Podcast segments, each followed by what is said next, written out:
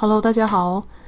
这个小单元呢，是我想要练习看看，因为我嗯，平常有时候其实会有一些关于内在探索的小想法。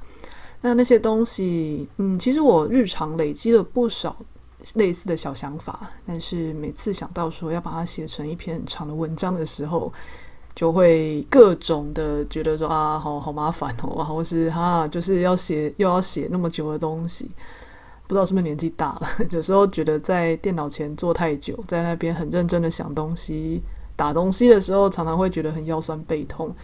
所以我在想，既然我其实平常就是有这些想法的，那不如我试试看用 podcast 的方式，看看能不能一次用个十分钟、十来分钟，然后把这些想法分享给大家。那。这些东西也许不是一个很完整，像文章一样，从前因后果的脉络是一个非常详细的。但是，我想这些东西，也许它另外一个层面是，我可以分享一下大家我内心的思路。然后，对于呃身心灵也有兴趣的朋友，可以在听完这个 podcast 的时候，能够把这样的 podcast 当成一面镜子。我们反思一下自己的内在，看自己有没有类似的心情的话，那这个 podcast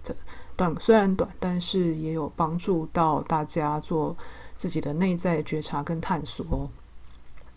好，那今天想要录这一集的第一集，我想要聊聊的就是游戏这件事。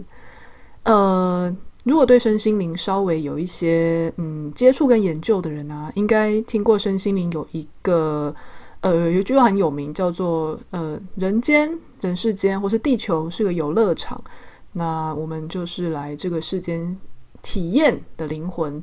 意思是说，当我们遇到事情的时候呢，你不用想得非常的绝，不用想得那么痛苦，因为就算是痛苦，我们也是一条一条来人世间体验的灵魂。那就算是痛苦，其实也就像是云霄飞车一样，那我们也是来体验的。那遇到快乐的事，你也不用太执着，因为我们也是来体验的。就像云呃，游嗯游乐园里面，就是那一些让我们很流连忘返的开心的，比如说旋转木马啊，或是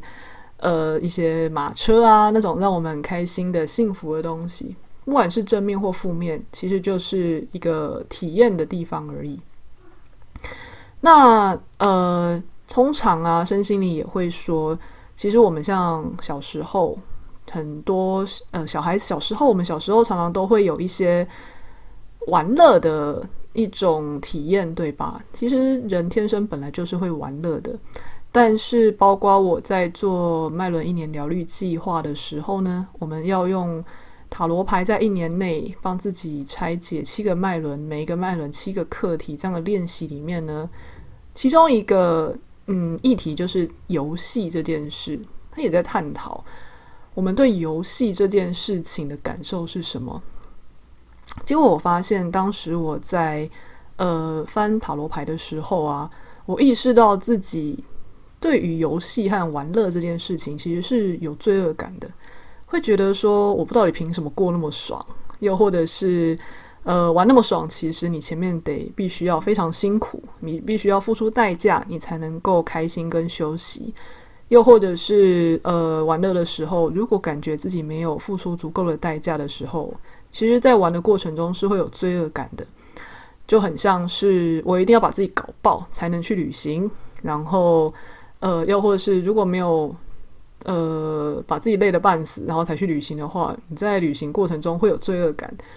所以我发现，其实现代的成年人啊。很多对于玩乐、游戏、开心这件事情，其实不如我们想象中的这么的全然的接受跟放松。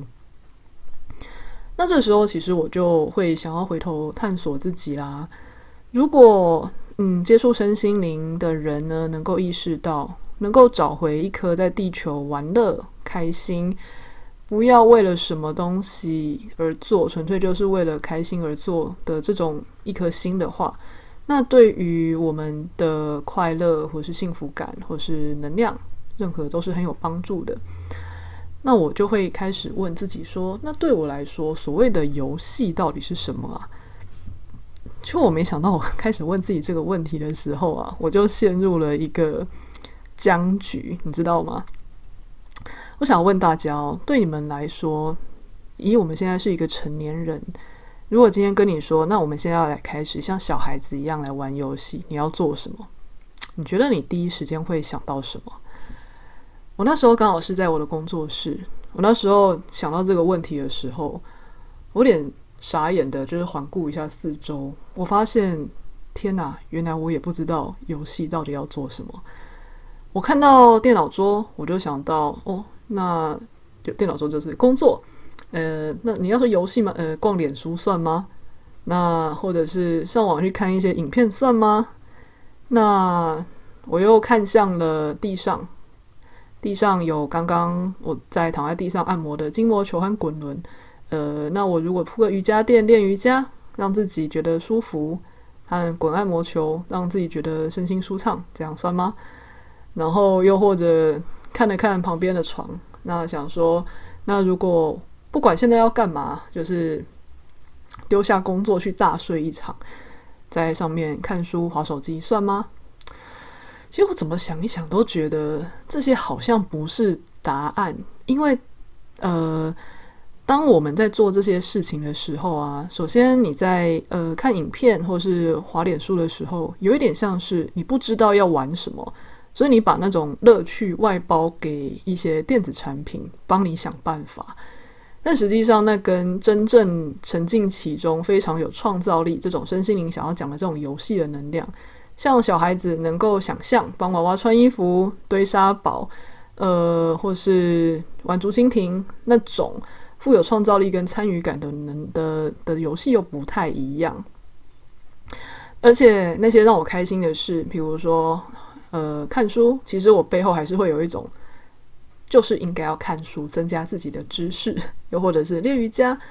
就是应该要练瑜伽。你应该要去保持良好的体态或能量，就是那个背后都还是有各种的社会潜藏的赞许跟规范在里面，所以你才会觉得应该要这么做。那我就想说，呃，那那那旅行算吗？那现在是应该我马上打开呃一些什么住宿网站去帮自己去订个旅游的东西吗？再想想，我觉得算，但是又不算。那我就抱着这个问题，有点困扰的回家了。这边等一下再说，为什么我觉得旅行算也不算啊？等一下，我就是后面会揭晓。那我抱着这个问题啊，回家之后呢，呃，先去洗个洗了个澡，出来的时候刚好家人呢，他就堵住了我，他就问了我好几个问题。原来啊，是因为他听了我之前推荐的那一些冥想，然后他就很急切的想要问我说：“诶，那个冥想的光应该要是什么颜色啊？说那金黄色的光是是黄色的光吗？是要那是多黄的光？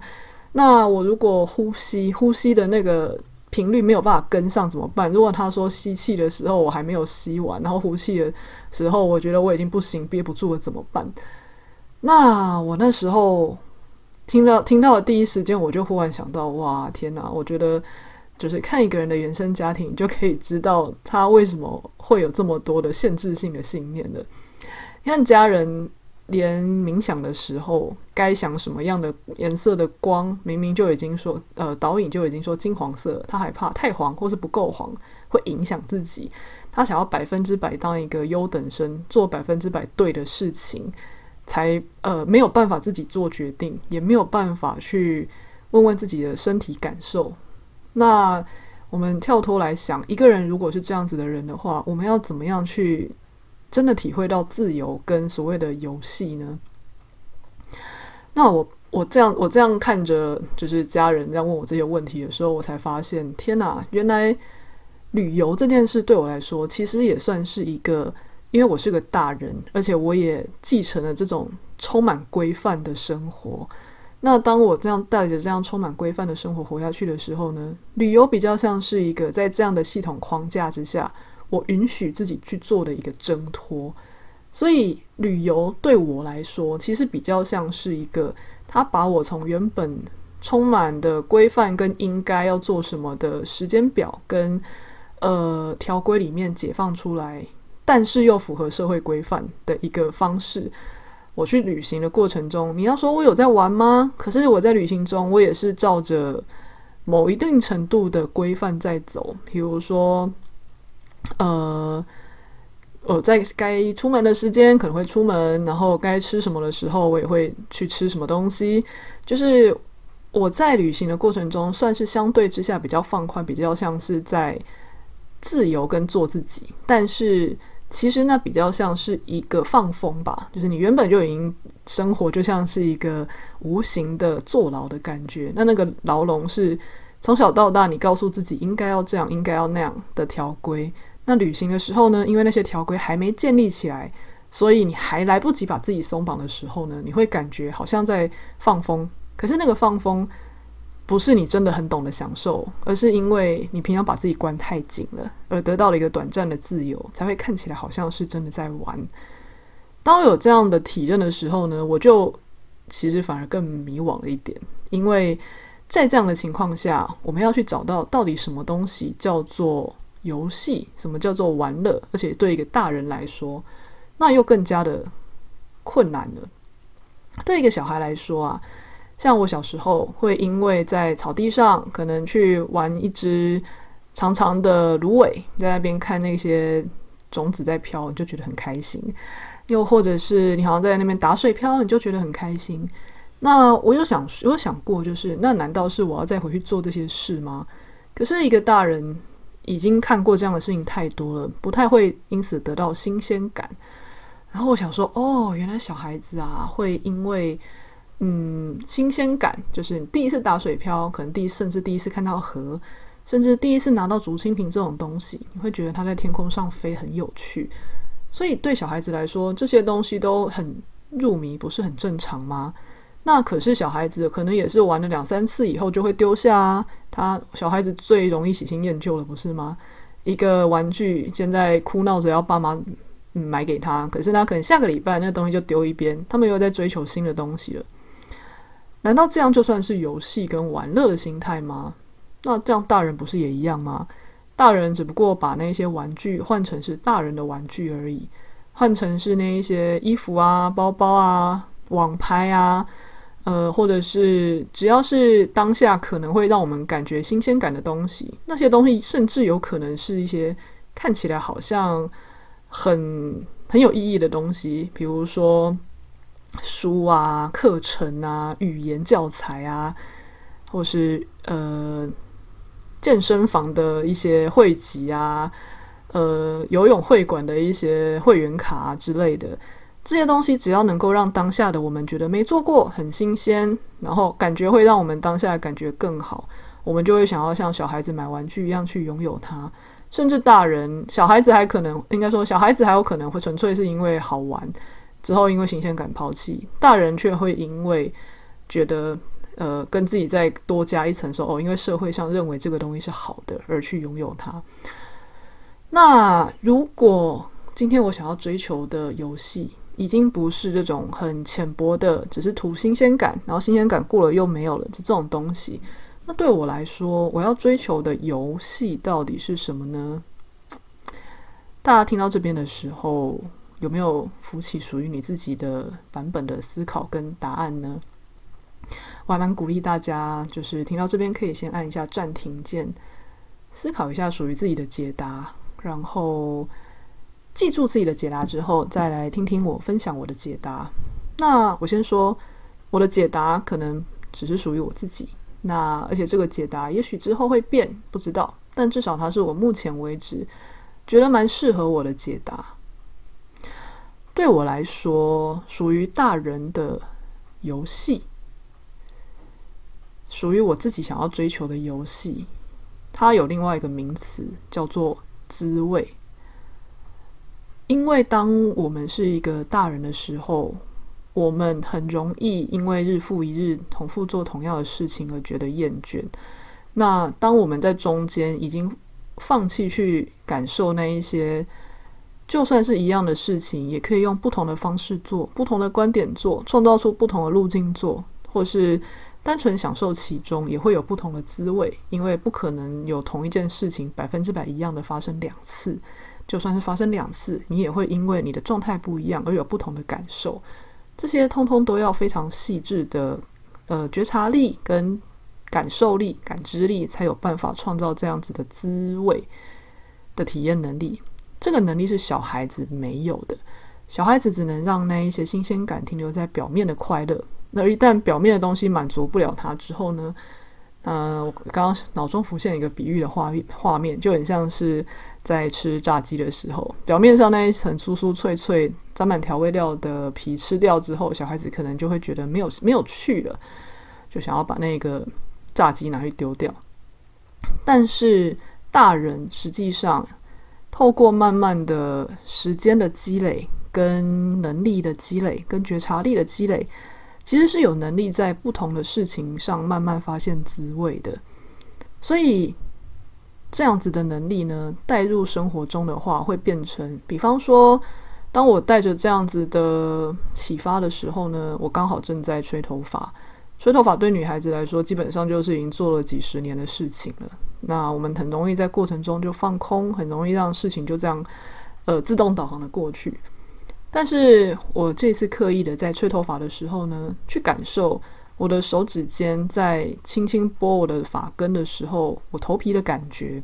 我发现我还蛮喜欢这种很像肌肤之亲的感觉，因为大部分的人实际上不太有什么机会帮自己触摸或是按摩，但是发头发发根其实是一个很呃敏感的地方，尤其头皮上有很多安神的穴道。那你在用热风吹跟用手指在拨头发的时候呢，实际上你如果去认真接收这个感官体验的话，它还蛮安神的哦。所以当我开始把当那个觉知放在当下的这种感受的时候，我发现就算自己已经做了几十年的事情，竟然也变得很有滋味。也许这是我今天的感受，那明天呢？不知道，明天可能会有其他感受。也许我吹头发的方式可以改变一下，然后我再观察一下。哦，原来这个方法会让我的发型变得比较立体，又或者是哦，如果用这种方式吹的话，其实层次会变得更好。但它不是为了功利性，就是纯粹只是为了吹出更好看，而是因为让中间的变数转变的时候呢，我会从中间感受到不同的滋味。而这个滋味就是属于大人的游戏。我们也许会因为呃没有办法马上去摆脱每天的工作跟各种生活上的每天应该要做什么事情的这样子的日常束缚，但我们却有能力和这个自由，和小孩子完全不一样的自由，去看见和深化每一个常见的事情中间的滋味。这不是也是一种属于大人的游戏吗？好，那这是我今天的想法跟体悟。那欢迎大家也可以在呃脸书留言，或是私讯我，又或者是在 Apple Podcast 告诉我，呃，属于你的游戏是什么呢？你对于这件事情是有什么感受跟不一样的看法呢？好，谢谢各位哦。那下次再见，拜拜。